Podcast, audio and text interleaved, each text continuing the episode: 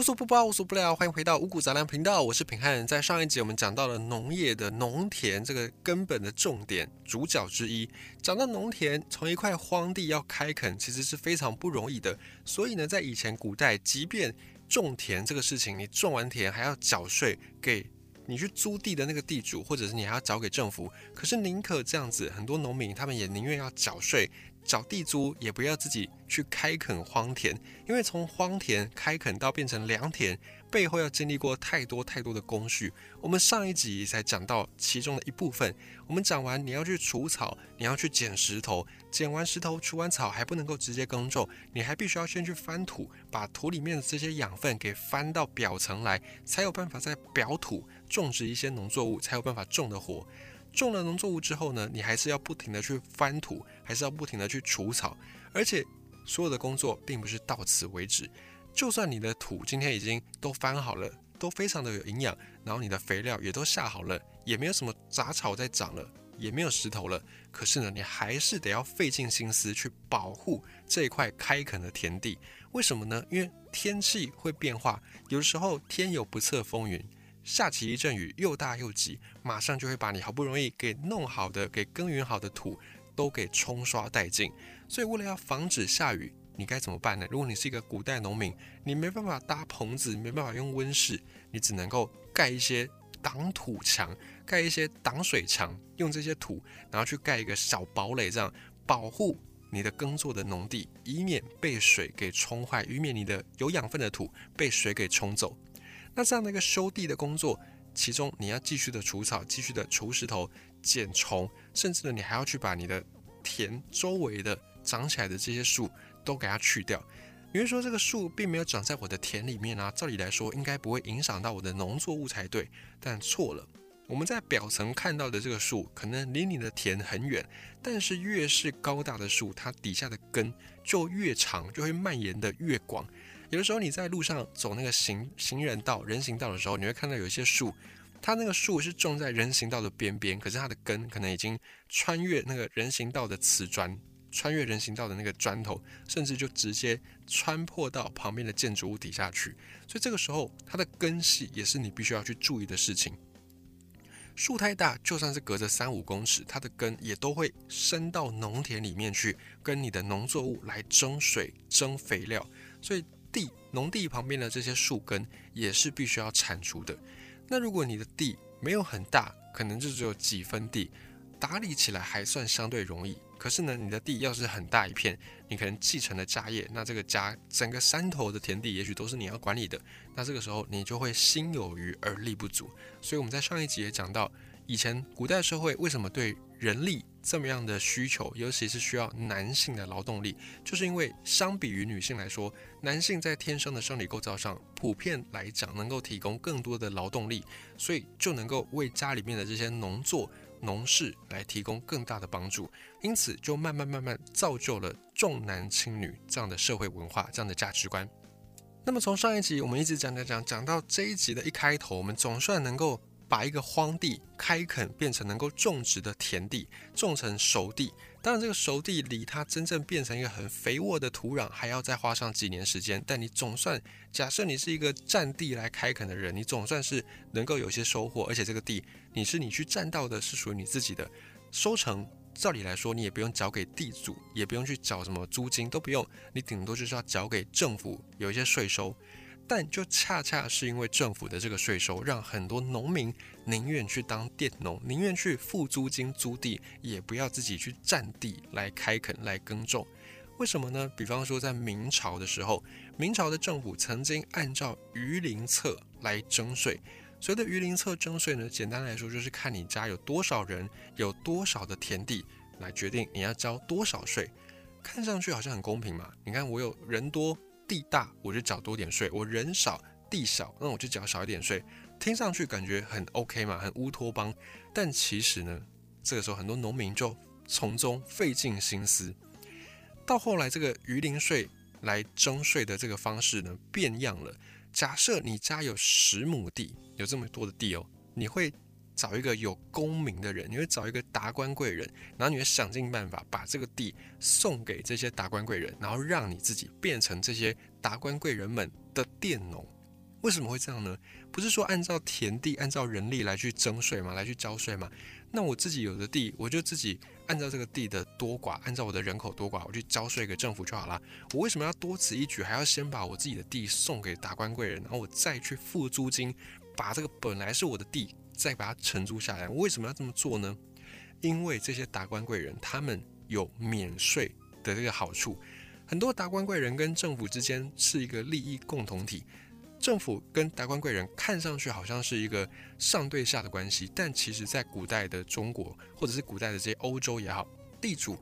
跟皇权，就是跟掌权的人，可能是皇帝，可能是国王，他们彼此比较像是一种共生关系。地主需要皇权，需要军队的保护，而这些皇权、这些军队、这些皇帝、国王也需要地主们、军阀们的支持，所以他们就变成利益共同体。那这样子一来呢？很多当权者就自然会对底下的这些有权力的人，就是有掌握一些实权的人，比方达官贵人，给他们一些好处来拉拢他们。像是最直接的就是免税。以前很多达官贵人，很多的大官显赫人家，他们是可以不用交税的。那不用交税，就会省下很多很多的麻烦，就会省去很多必须要交上去给上面的粮食。于是这个时候，很多农民呢就想说。既然我自己占地开垦，我还要缴那么多重的税给政府，而且呢，政府还不能够不交，你不交，随时这个地方官员就会来抄你的家门。那如果你要去上告官府，那官府可能大家都沆瀣一气，也没办法支持你小小农民。而且有的时候，万一碰到了打仗，碰到了一些灾荒，那政府国家没有钱怎么办呢？只好更加大力的去跟。底下的农民来征税，他们没有办法直接去动摇达官贵人，因为他们是利益共同体。你要是动了这些达官贵人，要是动了这些世家大族们的奶酪，他们随时都要跟你拼命的。他们去转向支持你的政敌，那你这个皇权你也不用想要再延续下去。所以以前的这些政府没有办法去动有钱人们的奶酪，只好去动小老百姓，只好去动农民们的生计。所以政府真的狠起来要征税的话，你们这些小老百姓一个也跑不掉。也因此，很多的农民，即便自己家里面有很大的一一片地，他们都费尽心思要把这个地送，也要送给达官贵人，然后再让自己去承租这些土地，上交租金给这些达官贵人。如此一来呢，就可以免去很多的生产，很多种田必须要上交给政府的税负。但听到这里，你可能还是不服，你会说不行啊，这个土地是我家里面从我太祖、阿祖、呃阿公啊、爸爸一直传传传到我这里来，我不可以当败家子，我不可以把祖产家业断送在我手上，我不能够把这个地交出去给这些大户人家，我必须要把它坚持守下来。好，你守下来，那你就守吧。当你要坚持自己的土地，坚持自己去耕种的时候，那你势必就得要面对政府的收税。当皇帝一声令下说：“哦，今年要调高税负，那你缴不出来，那是你的事情。政府只管要收到这么多税。假设你今天去陈情，你去官府大老爷那边申诉说啊，我没办法，我这个地地利贫瘠啊，我人口不够啊，没办法生产那么多粮食啊，那反正是你的事情。反正我官府我就是按照上头的交代办事，上头要我征多少税，我就是要从你这边拿到多少，拿不到你自己去筹，你自己去想办法。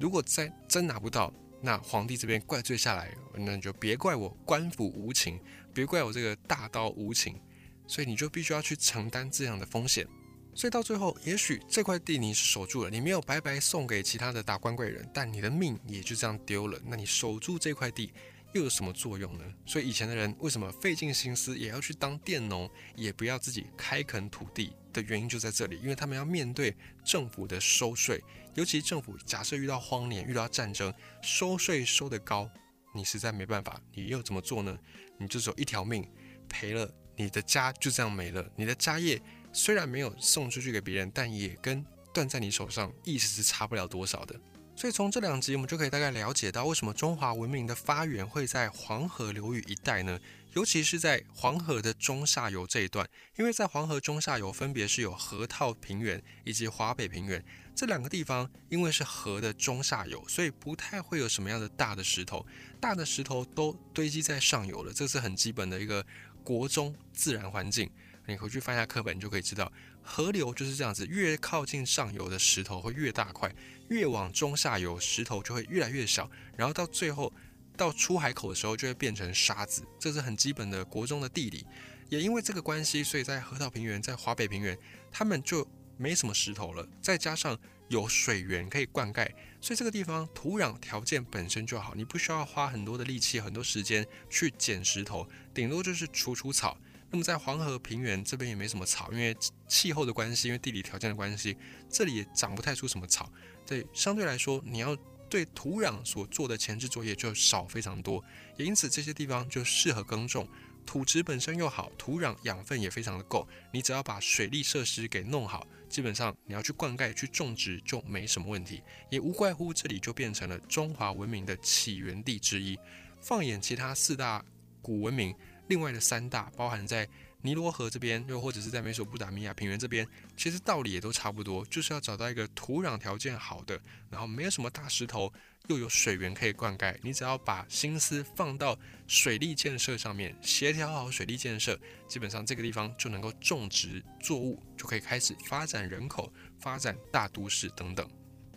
另外，在这种古代征税，动不动就征很大的税负，或者是让这些平民百姓没办法负担的税负的情况之下，你也大概也能够想到，为什么以前有这么多的地方起义？为什么以前动不动我们在读中国历史的时候，动不动就是什么什么起义啊，动不动就是什么什么之乱呢？为什么有这么多的乱世要去平反？其实，如果是太平年间能够安稳生活，大家当然是希望能够安稳生活。之所以会动乱，实在是因为生活过不下去，生活受不了了。你想，假设你是一个农夫，你平常要开垦，你平常要去整理你的田地，你要去除草，你要去捡石头，你要去下肥，然后你要去灌溉，你要去注意到农作物的生长状况。真正收成的时候，你还要去吆喝整个村里面的人，去吆喝你的亲朋族群来帮你一起收割。收割完了之后，一年的农活也差不多忙到一个段落。到了冬天，你总算能够好好的停下来休息一下，休养生息。如果能够这样子。过生活，谁不想要这样过呢？因为平常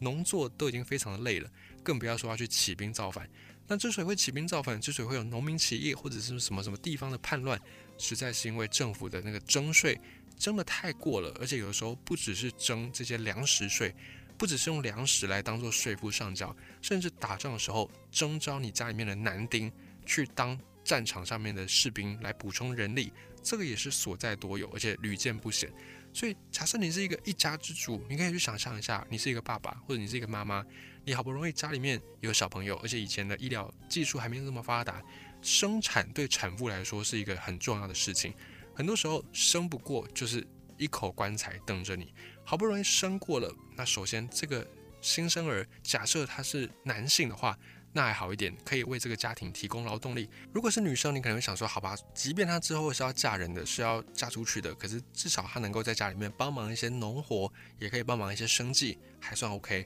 但是今天国家假设一纸征兵令下来，你家里面的男丁就要被征召上战场，打得赢回来，已经算是非常幸运的。更多时候是没打赢，或者就在战场上战死。于是呢，你好不容易期待的一个劳动人口，就这样消失在世界上，消失在地球上。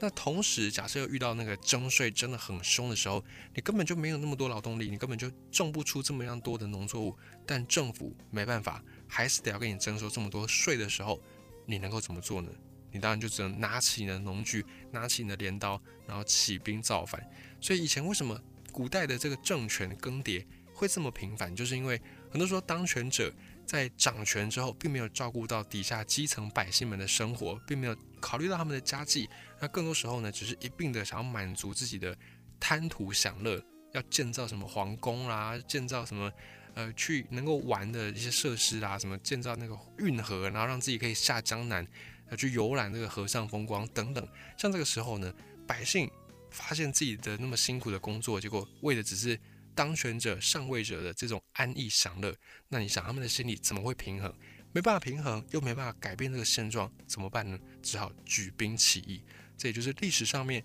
很多农民起义，或者是很多地方叛乱的那个原因，就是因为真的税赋这个事情困扰农民太深太深了，不得已才只好这样做。